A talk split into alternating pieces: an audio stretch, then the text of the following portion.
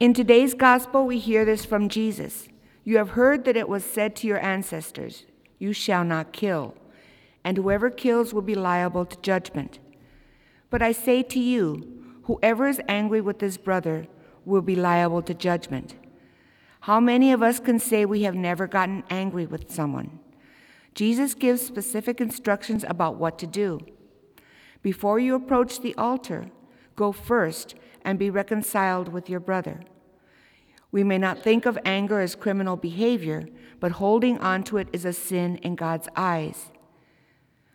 Most of us have probably nursed a resentment or two, but as God forgives us, we are also to forgive others.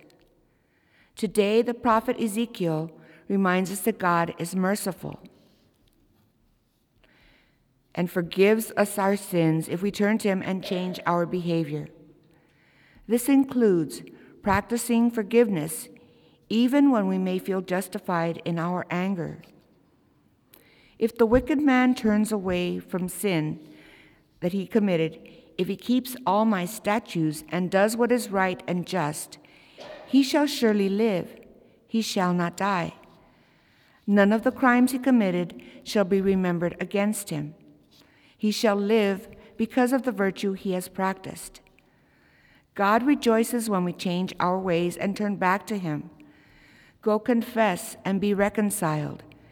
Cast away from you all the crimes you have committed, says the Lord, and make for yourselves a new heart and a new spirit.